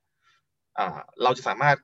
เข้าไปเช็คโค้ดของมันได้หมด เพราะว่ามันเป็น open source เนาะอย่างที่ลุงโฉลกบอก ทุกสิ่งทุกอย่างบนโลก d e f าเป็น open source หมดพอเราเข้าไปเช็คโค้ดได้เนี่ยเราจะเห็นเลยได้เลยว่ากติกานะครับหรือว่าเงื่อนไขต่างๆเนี่ยที่อยู่ในแพลตฟอร์มเหล่านั้นเนี่ยคืออะไรบ้าง เช่น เงินฝากที่เราฝากเข้าไปเนี่ยเจ้าของแพลตฟอร์มที่เป็น developer สามารถสั่งถอนเงินของเราออกไปได้หรือเปล่า นะฮะหรือว่าอัตราดอกเบี้ยเนี่ยเขาใช้สมการอะไรในการจัดการนะครับหรือว่าเขาสามารถโยกย้ายเงินของเราเนี่ยไปที่อื่นได้หรือไม่ต่างๆ เหล่านี้มันมันมันเป็น smart contract นะฮะหรือเป็นโปรแกรมคำสั่งแล้วกันนะครับที่มันถูกเขียนและบันทึกเอาไว้ในบล็อกเชนที่ไม่สามารถแก้ไขได้นะครับ หรือว่าแก้ไขได้ยากแล้วกันนะครับ ด้วยด้วยกำลัง power นะฮะดังนั้นเนี่ยตรงนี้มันเลยเป็นความปลอดภัยนะครับในรูปแบบ สำหรับผมนะ เป็นอาจจะอยู่ในรูปแบบของ tech นะครับหรือว่าด้านด้านโปรแกรมเมอร์นิดนึงนะฮะแต่ว่าสำหรับคนทั่วไปอาจจะดูตรงนี้ไม่เป็น อันนี้ก็เป็นความเสี่ยงหนึ่งเหมือนกันนะครับ แต่สำหรับผมเนี่ยผมก็จะมีทีมนะเป็น developer เนี่ยที่คอยเข้าไปเช็คพวกแพลตฟอร์ม DeFi ต่างๆ ก่อนที่เข้าไปลงทุน ปีเอ่อปีที่แล้วกันสิงหาคมปี 2020เนี่ยผมเคยเข้าไปลงทุนในแพลตฟอร์มหนึ่งพูดชื่อก็ได้ชื่ออะไรนะ Asuka dot finance ชื่อพูดชื่อไปเนี่ยคนไม่รู้จักหรอกแต่ว่ามันเป็นข่าวนะลองไป search ดูก็ได้มีข่าว มันเปิดมาได้สองวันนะครับ แล้วก็ปิดตัวหนีนะครับ ผมก็มีเอาเงินฝากนะครับ เข้าไปฝากในแพลตฟอร์มนี้เหมือนกันถ้าตีเป็นเงินนี่ก็ประมาณสักค่าเทอมลูกประมาณสิบปี เข้าไปฝากนะฮะโดยที่ก่อนที่ผมจะฝากเข้าไปเนี่ย ผมก็ได้เช็คแล้วว่าโค้ดเนี่ยมันมันมีความปลอดภัยกับเงินต้นของเรานะ เจ้าของแพลตฟอร์มสั่งถอนเงินของเราออกไปไม่ได้นะ ผมก็เลยกล้าที่จะฝากเงินลงไปนะครับก็อย่างที่บอกนะสองวันเนี่ยมันก็ปิดหนีนะฮะผมก็ได้เงินจากมันมาประมาณนึงนะครับเพราะว่าผลตอบแทนช่วงแรกมันสูงนะครับแต่ด้วยข้อดีของ smart contract นะครับมันถ้ามันบอกไว้แบบนั้นมันก็เป็นแบบนั้น มันบอกว่าถอนเงินเราไม่ได้ก็ถอนเงินเราไม่ได้จริงแม้ว่าหน้าเว็บมันจะปิดหนีไปก็ตาม ผมก็ให้ทีมงานนะเขียน smart contract เข้าไปยิงคำสั่งถอนเงินผมออกมาได้หมดทุกบาททุกสตางค์นี่ก็เป็นเป็น มันเป็นมันเลยเป็นจุดหนึ่งแล้วกันที่ทำให้ผมเนี่ยเห็นถึงข้อดีที่หลายคนมองไม่เห็นของโลก DeFiมันเป็นโลกที่เที่ยงตรงมากมันมันตรงไปตรงมาจริงๆนะ คือถ้า smart contract มันเขียนว่ามันสามารถขโมยเงินคุณไปได้ แล้วคุณไม่อ่านหรือคุณอ่านไม่เป็น มันก็ขโมยเงินคุณไปได้นะฮะเห็นไหมค่ะคือ แต่ถ้ามันถ้ามันบอกว่ามันขโมยเงินคุณไปไม่ได้อะมันก็จะเป็นเช่นนั้นเสมอนะนะแต่โอเค ผมก็บอกเลยว่าอันนี้ 99%ของคนที่เข้ามาลงทุนในโลก DeFi อ่านโค้ดไม่เป็นหรอกนะไม่รู้หรอกว่า smart contract ข้างในมันเขียนยังไง จะมีแค่หนึ่งเปอร์เซ็นหรือไม่มีน้อยกว่านั้นด้วยซ้ำที่เป็นโปรแกรมเมอร์หรือว่ามีความรู้ด้านภาษา Solidity นะเข้าไปเช็คโค้ดได้ ตรงนั้นก็จะได้เปรียบหน่อยในเรื่องของการเข้าไปลงทุนในแพลตฟอร์มพวกนี้ มันก็เลยมีบริษัทนะที่เป็นพวก audit company นะครับที่คอยเอ่อเหมือนกับเข้าไปตรวจสอบพวกแพลตฟอร์ม DeFi ต่างๆนะครับว่าโค้ดมันมีความปลอดภัยระดับไหนนะครับ เราก็สามารถใช้พวก audit company เหล่านี้นะครับเข้าไปร่วมตรวจสอบได้นะครับว่าแพลตฟอร์มนี้ปลอดภัยไหมมันมี audit จุดไหนที่ต้องปรับปรุงอะไร อันนี้ก็เป็นเป็นปัจจัยหนึ่งที่ผมใช้ในการประกอบการตัดสินใจที่จะเข้าไปลงทุน และทำให้ผมอยู่รอดปลอดภัยมาได้นะแต่ก็ไม่ใช่แค่ปัจจัยเดียว มันจริงยังมีอีกหลายปัจจัย ไม่ว่าจะเป็นเรื่องของท่อ total value lock นะครับหรือว่าเงินที่ฝากอยู่ในระบบ ยิ่งมากก็ยิ่งดี ยิ่งมากก็แปลว่า คนเช็คโค้ดเนี่ยที่เหมือนเหมือนกับเราเนี่ยทั่วโลกมันก็ต้องเยอะเหมือนกันมันถึงกล้าที่จะฝากเงินเข้าไปมากขนาดนั้นผมก็เลือกแบบอย่างต่ำเลยก็ต้องแบบร้อยล้านดอลลาร์สหรัฐขึ้นไป ที่ฝากอยู่ในแพลตฟอร์มนั้นๆนะครับ ผมถึงจะกล้าฝากตามเข้าไป ก็คงไม่ไม่ไปซิ่งไอ้พวกที่แบบเปิดมาวันสองวัน แล้วก็มี total value lock แค่แบบล้านดอลลาร์อะไรเงี้ยผมก็คงไม่กล้าฝากนะครับอันนี้อะไรตรงนี้มันก็เป็นอีกปัจจัยหนึ่งที่ช่วยได้นะหรือว่าเรื่องระยะเวลาของการเปิดดำเนินงานนะครับ โดยที่ไม่เคยถูกแฮ็กเลย อย่างเช่นแพลตฟอร์ม Uniswap อะไรเงี้ย เปิดมาเป็นปีแล้วนะครับ มีเงินฝากเนี่ยสูงสุดเนี่ยประมาณหมื่นล้านดอลลาร์สหรัฐนะฮะคิดดูว่าเงินฝากมากขนาดนั้นเนี่ยถ้าถ้าโจรมันเก่งมันมันมีโจรเก่งๆเยอะครับพวกแฮกเกอร์อะนะถ้ามันแฮกได้มันแฮกไปนานแล้วนะครับ แต่มันแฮกไม่ได้ไงนะใช่ไหมแปลว่าแพลตฟอร์มมันก็ต้องมีความปลอดภัยระดับหนึ่งนะครับนะมันมันถึงอยู่รอดปลอดภัยมาได้นะครับ แล้วก็ด้วยความที่ว่าอ่าผลตอบแทนของมันนะก็อย่างที่ผมบอกนะครับ แม้ว่าจะเป็นพวก stable coin ต่างๆนะก็เปรียบเสมือนกับเราเอาเงิน เหมือนเราฝากแบบธนาคารแล้วแค่เปลี่ยนมาฝากเป็นเป็นดอลลาร์นะครับโอเคอาจจะมีความเสี่ยงด้านค่าเงินดอลลาร์นิดนึงนะดอลลาร์เงินบาทอะไรเงี้ยแต่ผมรับได้ความเสี่ยงตรงนั้น ซึ่งมันก็ให้ผลตอบแทนแบบโอเคอะนะก็เราก็เอาเงินไปพักไว้นิ่งๆอะนะสิบเปอร์เซ็นต่อปีก็โอเคละอยู่ได้นะครับสบายๆนะครับ แต่ถ้าเกิดเราเราโลภกว่านั้นก็อาจจะไปฝากด้วยเหรียญอื่น ที่มันมีความผันผวนสูง ไม่ใช่พวก stable coin ผลตอบแทนมันก็สูงตาม ก็แน่นอนอันนี้มันเป็นโลกของ high risk high return นะครับที่ถ้าเกิดใคร ใครมือเข้าไปศึกษาแล้วก็มองเห็นโอกาสตรงนี้ก็สามารถทำกำกำไรกับมันได้เยอะหน่อย ผมก็ไม่ได้ไม่ไม่ได้แบบฝากแค่พวก stable coin หรอก ตัวผมเองก็มีเหรียญเหรียญที่มันมีความผันผวนสูงเนี่ยมีการเข้าไปลงทุนอยู่เหมือนกันนะครับ ตรงจุดนั้นมันก็ได้เยอะ แต่ว่าผมก็จะไม่ค่อยแนะนำมือใหม่ ให้ให้เข้าไปลงทุนด้วยพวกเหรียญเหล่านั้นสักเท่าไหร่นะครับผมจะแนะนำเป็นพวก stable coin ซะมากกว่า เพราะว่าเราก็อยากให้เขาเนี่ยแบบสูญเสียเงินต้นน้อยที่สุดนะครับ หรือว่าไม่สูญเสียเลยนะครับ ดังนั้นการ การเข้าไปลงทุนเนี่ยด้วยพวก stable coin ไม่ว่าจะเป็น US ดอลลาร์หรืออะไรเงี้ยมันก็ก็เป็นผลดีกับเขานะครับ แล้วก็พอเขาได้เข้าใจได้เรียนรู้ระบบการลงทุนที่ถูกต้องนะในโลก DeFi แล้วเนี่ยสุดท้ายแล้วเขาจะต่อยอดไปลงทุนในรูปแบบอื่นที่มันเสี่ยงขึ้นนะครับ หรือว่า high risk high return มากขึ้นอะไรเงี้ยก็ก็ขึ้นอยู่กับตัวเขาเองละแต่ว่าเบื้องต้นเนี่ยเขาจะต้องมีมีหลักแนวคิดนะที่ถูกต้องก่อนในเรื่องของการบริหารจัดการวิธีการลงทุนอย่างอย่างถูกต้อง ทำยังไงให้ลงทุนโดย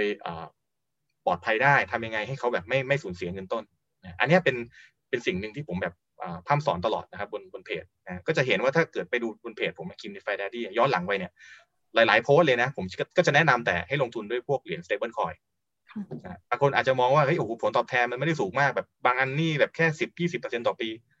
ก็แล้วไงอะเออถ้าถ้าทุนคุณไม่หายมันโอเคไหมล่ะใช่ไหมคุณจะไปเสี่ยงทำไมใช่ไหมอันนี้ก็ เป็นน่าจะเป็นหลักอ่าเรียกว่าเป็นหลักบริหารจัดการผมแล้วกัน หลังๆ ผมจะเป็นแนวแนวลงทุนใน DeFi DeFi มากกว่า จะไม่ค่อยแบบไปเทรดแอคทีฟอะไรมากนะครับ จะเน้นเน้นเรื่องเรื่องของการลงทุนด้วยพวกเอ่อ stable coin ต่างๆ ประมาณนี้ครับ ค่ะค่ะแล้วสำหรับอาจารย์ฉลกล่ะคะ มีวิธีการบริหารจัดการเงินของตัวเองยังไงบ้างอะคะทางด้านการลงทุนเนี่ยก็เราทดสอบมาครบถ้วนหมดแล้วตั้งนานแล้วนะฮะ ทุกอย่างมันเป็นระบบหมดแล้วนะหุ้นทุกตัว แม้กระทั่งเหรียญของที่เขาทำบิตคอยกันใช่ไหมทุกตัวเนี่ยเรามีเรามีบอทคุมไม่หมดแล้วตามทฤษฎีนะฮะหมดแล้ว เรามีสัญญาณซื้อขายเป็นอัตโนมัติอยู่หมดทุกตัวทุกคอมบิเนชันนะฮะ ราะฉะนั้นเราไม่มีการลงทุนซึ่งซึ่งมีความเสี่ยงอีกต่อไป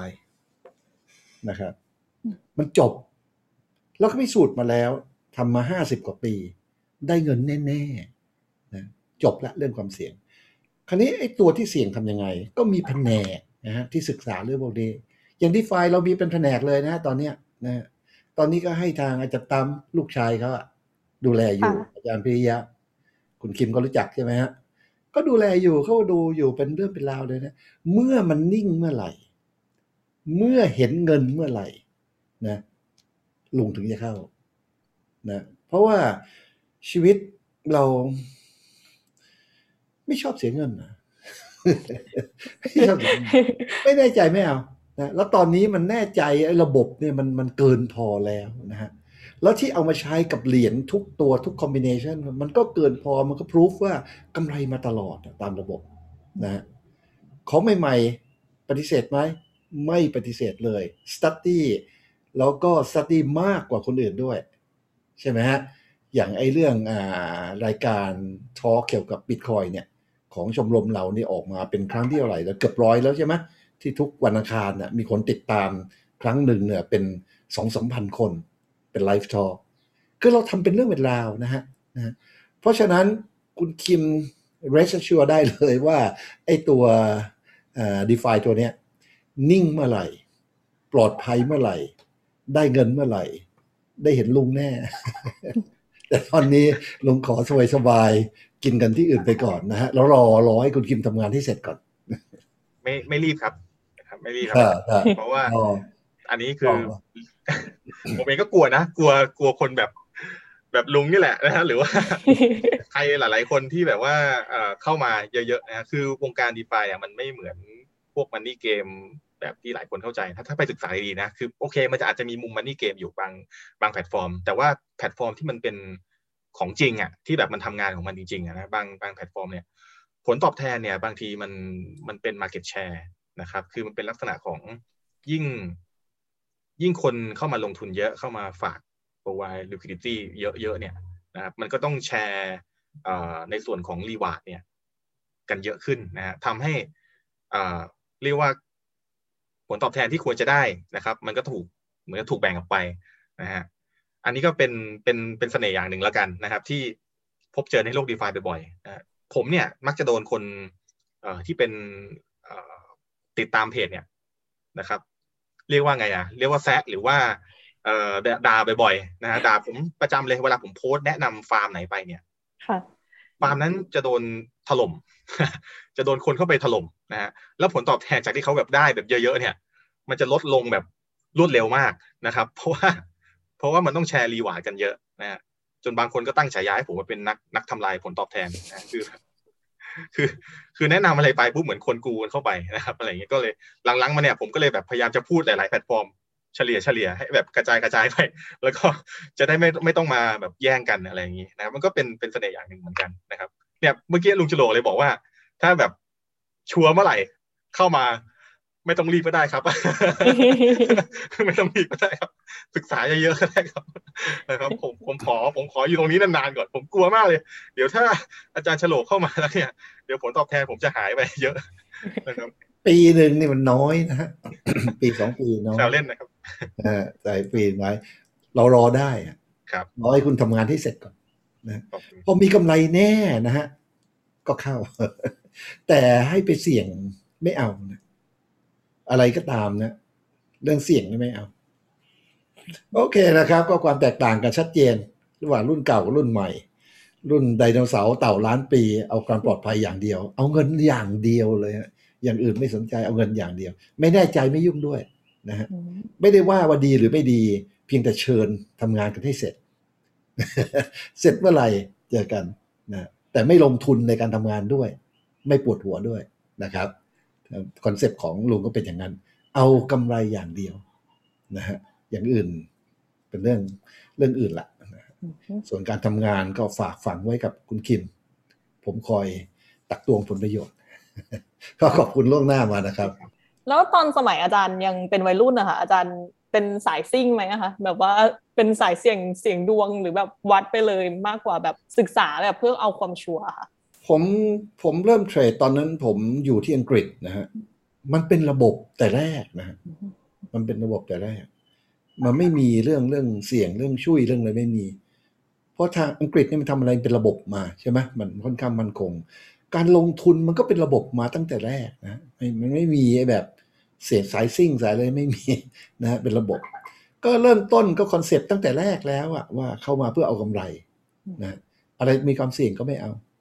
แล้วตลาดมันเป็นตลาดสากลเห็นไหมเรามีสิทธิ์เลือกได้ ไม่ใช่เฉพาะแค่ FTSE ร้อยของอังกฤษ เราเลือก CBOT ก็ได้ นิวยอร์กก็ได้นะเออเลือกออสเตรเลียก็ได้ จนเดี๋ยวนี้เห็นไหมเวียดนามก็ได้อะไรก็ได้ การกระจายความเสี่ยงของเราในสมบูรณ์แบบนะครับมันเรามีสิทธิ์เลือกหุ้นเนี่ยไม่ได้มีแค่พันสองพันตัว มีต้องไม่รู้กี่หมื่นตัว ราะฉะนั้นแล้วการซอสหาหุ้นการหาแพทเทิร์นหาอะไรเนี่ย มันเป็นโปรแกรมทั้งนั้น เราไม่ต้องไปเปิดหานะฮะอย่างเราสแกนหา condition ของหุ้นสมมติสองหมื่นหุ้นเนี่ยนะฮะมันใช้เวลาอย่างเก่งก็ครึ่งวินาที เราได้เปรียบมากได้เปรียบมากนะเพราะฉะนั้นความเสี่ยงของเราเนี่ย แทบจะไม่มีแล้วครับ จบจบแล้วนะก็ต่างกันตรงนี้ เพราะฉะนั้นเมื่อเราเข้าสู่สภาวะนี้แล้วเนี่ย เราก็ไม่มีความจำเป็นต้องไปเสี่ยงอะไรอีกนะฮะแต่ไม่ปฏิเสธเทคโนโลยีใหม่ ๆ ก็ได้แต่ให้กำลังใจเด็ก ๆ ว่าเอาเลยหนุ่มเอ้ยทำให้เสร็จ เสร็จเมื่อไหร่ลุงเข้า โอเคค่ะ อยากถามทั้งสองคนว่าในฐานะที่เป็นนักลงทุนมา เรียกว่านักลงทุนมืออาชีพเลยแล้วกันสำหรับคนที่เป็นนักลงทุนมือใหม่ หรือว่าสนใจอยากจะยึด การเทรดเนี่ยเป็นอาชีพเลยเป็นอาชีพประจำเลยอย่างเงี้ยค่ะเขาจะต้องมีองค์ประกอบอะไรบ้างคะส่วนตัวผมเนี่ยก็คงต้องมีวินัยฮะในเรื่องของการลงทุน คือรู้ว่าเมื่อไหร่ควรสู้เมื่อไหร่ควรถอย อันนี้มันเป็นเป็นหลักปฏิบัติที่ค่อนข้างสากลอยู่แล้วนะครับ แต่ปัญหาของของเทรดเดอร์นะหรือว่านักเทรดคือส่วนใหญ่เนี่ยบางทีบางทีเขาไม่รู้ว่าเขาจะจะถอยเมื่อไหร่ เขาจะ cut loss เมื่อไหร่ เพราะบางทีเขาไม่ได้อาจจะไม่ได้ใช้ระบบ การเทรดที่ที่เป็นระบบนะฮะแต่ว่าถ้าเกิดมีมีการศึกษาการเทรดอย่างเป็นระบบเนี่ยเขาก็จะปลอดภัยจากตรงนี้ได้นะอย่างเช่นใช้ระบบของ CDC ของลุงโฉลกอันนี้ก็จะช่วยช่วยตรงจุดนี้ได้ค่อนข้างเยอะนะฮะอ่าส่วนตัวเนี่ยผมขอเรียกตัวเองว่าเป็นเป็น farmer แล้วกัน ผมไม่ใช่เทรดเดอร์ผมเป็นผมเป็น DeFi farmer นะผมเป็นชาวนาดิจิตอลนะครับเพราะว่าผมไม่ค่อยมีเวลาเทรดนะครับผมจะผมรักในการลงทุนในแพลตฟอร์ม DeFi ต่างๆ มากกว่านะครับ เพราะว่า มันเหมือนกับเราเราสามารถที่จะใส่เม็ดเงินของเราเนี่ยเข้าไปให้มันทำงานได้เองนะครับซึ่งซึ่งตรงนั้นเนี่ยอย่างอย่างที่ผมเล่าให้ฟังเนาะมันก็จะมีมีมุมในเรื่องของความเสี่ยงในด้านของ smart contract อยู่ก็จริงนะฮะแต่ถ้าถ้าเราศึกษาดีพอระดับหนึ่งนะฮะเราก็สามารถที่จะลงทุนอย่างอย่างมั่นใจได้นะครับ แล้วก็คอยเก็บเกี่ยวผลผลิตนะครับ แต่ละวันอย่างมีความสุขนะฮะมันก็คือแล้วก็ไม่ต้องสนใจสภาพ ของตลาดด้วยว่ามันจะเป็นยังไงนะฮะเพราะว่าเราสามารถที่จะลงทุนโดยใช้พวก stablecoin ได้อย่างที่ผมบอก อันนี้มันก็เป็นเป็นเสน่ห์อย่างหนึ่งแล้วกันในในรูปแบบการลงทุนแบบแบบ farmer ของผมนะครับ แต่ถ้าถ้าจะจะลงทุนแบบ active นะครับเป็นแบบ trader ประจำประจำเลย อันนี้คุณจะต้องผมว่าคุณจะต้องเรียนนะครับเรื่องเทคนิคนะฮะการการแบบการดูกราฟอะไรพวกนี้อะเบื้องต้นคุณก็ต้องเอาให้เป็นนะครับ เรียนกับ CDC ก็ได้คอร์สนี้มีสอนแบบ นะครับทั้งปีเลยนะครับ กับลุงโฉลกเนี่ยผมแนะนำเลยนะครับเป็นคอร์สที่เยี่ยมมากนะครับ แล้วก็คุณก็จะได้ระบบในเรื่องของการเทรดแบบแบบมีวินัยนะครับ ก็คือจะรู้ว่าเมื่อไหร่ควรควรถอยควรสู้ อันนี้เป็นเป็นสิ่งหนึ่งที่ผมว่าเทรดเดอร์ทุกคนจะจะต้องจะต้องเรียนก่อนนะครับ อย่าอย่าไปเทรดแบบ ไม่มีอะไรเลยคือมวยวัดอะไอ้พวกเนี้ยผมเห็นมาเยอะแล้วส่วนใหญ่เจ๊งกัน ถ้าเทรดแบบมวยวัดเนี่ยคือ ส่วนใหญ่ไม่ค่อยรอดนะฮะอะส่วนใหญ่ไม่ค่อยรอดก็ต้อง ต้องต้องเป็นระบบหน่อยแค่นั้นเองที่อยากฝากไปครับประมาณนี้เอ่อมือใหม่ทั้งหลายถ้าถ้าให้ให้ผมเตือนอย่างใจจริงนะ ผมบอกอย่าเข้ามาเลย คุณไม่มีทาง คุณไม่มีทางรอดผมหรอก ผมตลาดเดียวกันเนี่ยมันมีคนได้คนเสียจริงไหมแล้วผมอยู่ในตลาดให้กำลังใจ ให้กำลังใจกันเลยผมอยู่ในตลาดนะฮะห่อเหี่ยวหมดใช่ผมอยู่ในตลาดอะ แล้วคุณจะแข่งกับผมยังไง คุณมั่นใจเหรอว่าคุณจะชนะผม มั่นใจเหรอแล้วเตือนด้วยความหวังดีนะ อย่าเข้ามาเลย นะฮะอย่าเข้ามาเลย เสียเงินเปล่าๆถ้าจะเข้ามาเรียนก่อน อย่างที่คุณคิมบอกอะเรียนก่อน มันเป็นวิชาชีพนะครับ ขอร้องนะครับ เรียนให้จริงจังอย่างน้อยสี่ปีนะครับ เหมือนที่คุณเรียนปริญญาตรีอืม หลังจากนั้นคุณฝึกฝนอีกสักสองปีเหมือนจบปริญญาโท แล้วมาสู้กัน ตอนนั้นล่ะคุณมีทางสู้ผมได้ แต่ตอนนี้คุณไม่มีทางเลย ผมไม่ได้อวดตัวนะ นี่ผมพูดอย่างถ่อมตัวที่สุดแล้วนะเนี่ย เรื่องเทรดเนี่ยนะฮะมือใหม่ไม่มีทางสู้ผมนะฮะผมเทรดมาห้าสิบปีผมผ่านอะไรอะไรมาเยอะนะฮะประสบการณ์เป็นสิ่งที่เรียนกันไม่ได้ ต้องใช้เวลานะฮะ เพราะฉะนั้นผมก็มีคำพูดว่าข้อที่หนึ่งถ้าคุณที่จะเข้ามาในโลกการลงทุนพวกนี้นะอย่าเข้ามาเลยนะเข้ามาก็เสียเงินให้ผมหมดอะข้อที่สองถ้าจะเข้ามาจริง ๆ เรียนซะก่อนแล้วค่อยเข้ามา อย่าเป็นมวยวัดอย่างที่คุณคิมบอก เรียนซะก่อนนะครับ ไม่รีบหรอกครับตลาดไม่ได้หนีไปไหนนะเรียนซะก่อน ถ้าจะเข้ามาในแพลตฟอร์มของ d e f ารอให้คุณคิมก็ทำให้ จบซะก่อน ให้มั่นคงซะก่อนนะแล้วเข้าไป แล้วก็ดูซิตัวไหนมันได้ return เท่าไหร่ ถ้า return มันสูงเกินไปเนี่ย พิจารณานะ พิจารณานะ ว่าไอ้กองทุนใหญ่ๆทำไมเขาไม่มากราบตีน คุณคิมให้ช่วยทำให้ที ถ้า return สูงขนาดนั้น เห็นไหมมันต้องมีอะไรสักอย่างหนึ่งซึ่งยังไม่แน่ใจไงราคาของความไม่แน่ใจเนี่ยเท่าไหร่ อย่าลืมว่า Black Swan เข้าใจ Black Swan ใช่ไหมฮะ หางหางของไอ้เบลเชฟนะฮะมันเกิดขึ้นเสมอนะครับ เพราะฉะนั้นถ้าความรู้ไม่พอเนี่ยนะอย่าเพิ่งเข้ามาเลย เรียนซะจากคุณคิมนะจะเข้ามาทาง d e f าเรียนเรื่องหุ้นซะถ้าจะเข้าในตลาดหุ้นนะอย่าเข้ามาอย่างมวยวัด เสียดายเงินสงสารนะแต่ก็ไม่ว่านะฮะจะมาบริจาคให้ก็รับ คือพอคุณคิมได้ฟังอาจารย์ฉลงหรืออาจารย์ฉลกได้ฟังคุณคิมเองเนี่ยมันมันเห็นอะไรบ้างอะค่ะ กลับมาที่คุณคิมก็ได้ค่ะ ก็อย่างที่อาจารย์ฉลกพูดไปเมื่อคู่เนาะเออนะฮะว่าผมเองก็คงไม่กล้าเข้าไปเป็น trader ละเดี๋ยว เดี๋ยวจะต้องไป สู้นะครับอาจารย์คงสู้ไม่ไหวจริงๆนะก็คุณคิมก็เคยก็เคยเจ๊งมาไม่ใช่เหรอฮะใช่นะครับ ก็ขอเป็นเป็น farmer นะเป็น DeFi farmer ต่อไปดีกว่านะครับนะก็อะโอเค มุมมองในในเรื่องของการลงทุนนะครับ ก็ฝากไว้แล้วกันคืออ่าการลงทุนในในยุคก่อนๆนะฮะคือมันส่วนใหญ่แล้วเนี่ย มันจะเป็นธุรกิจที่มักจะต้องจับต้องได้เนาะ มีอะไรแบบชัดเจน ไม่ว่าจะเป็นเรื่องของหุ้นที่ดิน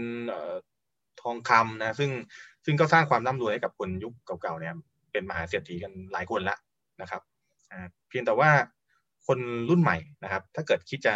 ลงทุนในสิ่งที่ที่ที่กล่าวมาข้างต้นเนี่ยมันก็ไม่ใช่เรื่องง่ายนะในปัจจุบันนะครับ คุณก็คุณก็ต้องไปไปเรียนอะไรก่อนด้วยแหละส่วนหนึ่งแล้วก็ต้องเหมือนกับ ผมว่าอัพไซด์ของมันด้วยส่วนหนึ่งนะฮะคือมันมันไม่มีพื้นที่มากพอให้กับคนรุ่นใหม่สักเท่าไหร่ละนะครับ เพราะว่ามันมันมันเติบโตมาสักพักหนึ่งแล้วนะครับ ซึ่งแล้วก็อีกอย่างหนึ่งคือแบบอย่าง mindset ของการลงทุนในในในยุคเก่าเนี่ย ชื่อมันก็บอกอยู่แล้วนะว่าคือยุคเก่านะมันจึงเอามาเอามาใช้กับการลงทุนในยุคใหม่เนี่ยแทบจะไม่ได้เลยนะครับ เพราะว่าการลงทุนในยุคใหม่เนี่ย มันจะเป็นเรื่องของการเหมือนกับมีความเป็นแบบดิจิตอล ซะเป็นส่วนมาก หรือเป็นเรื่องของที่เกี่ยวข้องกับเทคโนโลยีซะเป็นส่วนมากนะฮะซึ่งซึ่งบางครั้งอะ value ของมันเนี่ยมันไม่ใช่ธุรกิจหรือว่าสินค้าอะไรที่ที่จับต้องได้ชัดเจนนะครับ แต่ว่า value ของมันบางทีมันคือเทคโนโลยีที่ back up อยู่ข้างหลังมัน อย่างเช่น Bitcoin ก็ดีหรือว่า DeFi ก็ตามนะครับซึ่งตรงตรงนี้แหละผมก็มองว่ามันมันเลยเป็นโอกาสละกันของของคนยุคใหม่นะครับ ที่จะได้เอาคืนคนยุคเก่า ในการที่จะลงทุนในสิ่งที่คนยุคเก่าเนี่ยเขายังยังเข้าไม่ถึงได้ง่ายนะครับแล้วก็ช่วงเวลาแบบนี้ก็อาจจะคงอยู่ไม่นานหรอกเพราะสุดท้ายแล้วเนี่ย ก็อย่างที่ผมเล่าให้ฟังนะฮะคือ mindset แบบนี้นะครับ สุดท้ายแล้วเนี่ย คนส่วนใหญ่เขาก็จะมองเห็นคุณค่าของมันอยู่ดีนะครับ แล้วบางทีไอ้รูปแบบการลงทุนที่เราเห็นว่ามันมันใหม่ๆอยู่ในปัจจุบันเนี่ย วันหนึ่งมันก็ต้องกลายเป็นการลงทุนแบบ นะฮะผ่านไปสักสิบปี d e f าก็ดีที่ผมที่ผมพูดพูดกันอ่าอาจจะแบบใช้ก็เต็มบ้านเต็มเมืองเลยก็ได้นะธนาคารอาจจะไม่ใช่แบบไปที่แบงก์หรือที่สาขาอีกนะนะอาจจะถูกถูกพัฒนาเป็นระบบ d e f าไปทั้งหมดเลยก็เป็นไปได้นะในอนาคตนะคนทั่วไปที่แบบว่าจะต้องมานั่งเปิดกระเป๋าเปิด wallet เพื่อเข้าไปถึงโลก d e f าอาจจะไม่ใช่แล้วอาจจะแบบสามารถที่จะเปิดมือยกมือถือขึ้นมาใช้งานผ่านมือถือแบบแค่ไม่กี่คลิก ทุกสิ่งทุกอย่างมันเป็นไปได้หมดในในวันข้างหน้า เทคโนโลยีตรงนี้เนี่ยพอพอมันเข้าถึงคนคนหมู่มาก หรือว่าคนส่วนใหญ่ปุ๊บเนี่ยนะครับ มันก็จะกลายเป็นการลงทุนแบบเก่าทันทีนะฮะแล้วโอกาสตรงนี้มันก็จะผ่านแล้วผ่านไป ก็อยู่อยู่ที่เรานะครับว่าเราจะศึกษามันไว้นะฮะหรือว่าจะปล่อยมันผ่านไปนะครับ ก็ฝากไว้ประมาณนี้แล้วกันค่ะก็ชัดเจนนะครับ ก็ดีใจด้วยกับทางคุณคิม คือผมก็ ระลึกเสมอนะฮะว่าคลื่นลูกใหม่เนี่ย มันย่อมแรงกว่าลูกเก่าเป็นธรรมดานะฮะไม่ใช่ ไม่ใช่เหตุผลอื่นเนี่ยเป็นเรื่องธรรมดานะฮะแล้วตอนนี้ก็ได้เห็นคลื่นลูกใหม่แล้วก็มาก็ดีใจด้วยนะฮะสำหรับรุ่นผมเนี่ย มันเก่าไปแล้ว หน้าที่ของผมก็นั่งรอเท่านั้นเองนะฮะแล้วก็ทำกำไรต่อไป ส่วนเรื่องความรู้ใหม่ ๆ ก็ได้แต่ชื่นชมนะครับ แล้วก็หวังว่าคลื่นลูกใหม่เนี่ยจะ develop ให้เร็วกว่านี้อีกหน่อยได้ไหมเอาให้นิ่งกว่านี้อีกหน่อยเราเร็วได้ไหมให้ให้มันเจ๋งๆได้ไหมผมก็นั่งเชียร์อยู่นะครับ โอเคครับ ก็ขอให้โชคดีนะครับ ขอเสริมนิดหนึ่งนะจริงๆอาจารย์ฉลองไม่ไม่ไม่ถือเป็นนักลงทุนรุ่นเก่านะผมถือว่าเป็นนักลงทุนรุ่นเก่าดีกว่านะครับเพราะว่าอาจารย์เนี่ยคือมีการศึกษาเทคโนโลยีนะครับ อย่างอย่างเอาง่ายๆจะหา จะหาคนวัยเก่าแบบอาจารย์ละกี่คนที่จะยังศึกษาเรื่องบิตคอยอยู่ ผมว่าน้อยคนน้อยคนนะในประเทศไทยนะฮะที่ที่ยังที่จะหาแบบแบบเนี้ยที่ยังศึกษาแล้วก็สนใจเรื่องแบบนี้นะครับนะแล้วแล้วสิ่งสิ่งเหล่านี้ก็มีการแบบถ่ายทอดนะไปยังลูกศิษย์ลูกหา หรือแม้แต่ลูกชายอาจารย์เองก็ดีอย่างอาจารย์อาจารย์ตั้มเนี่ยผมก็สนิทด้วยนะฮะแกก็เข้าใจในเรื่องของเทคโนโลยีเนี่ยไม่ต่างจากลุงนะแล้วบางเรื่องเนี่ยก็ถ่ายทอดได้ดีมากๆ อันนี้ก็เป็นเป็นสิ่งหนึ่งที่ผมชื่นชมตลอดนะครับ ถ่ายทอดความรู้ตรงนี้ให้กับคนรุ่นใหม่ต่อไปนะครับ ก็เอาใจช่วยเหมือนกันครับ โอเคค่ะ ก็จริง ๆ ก็ต้องน่าจะขอบคุณทั้งสองท่านเลยนะคะที่วันนี้มาแบบแชร์ประสบการณ์ของตัวเอง แล้วก็แชร์มุมมองเกี่ยวกับเรื่องการลงทุนมากมายเลยที่ ที่แบบเราอาจจะยังไม่เคยรู้มาก่อนอย่างเงี้ยค่ะ ก็คิดว่า วันนี้หลายคนน่าจะได้ข้อมูลอะไรมากพอสมควรแล้วค่ะโอเคค่ะ ก็วันนี้ขอบคุณทั้งสองท่านมากนะคะ ขอบคุณมากเลยค่ะอาจารย์ฉลงสวัสดีครับเราเจอกันสวัสดีค่ะสวัสดีครับสวัสดีครับ You listening the Momentum Podcast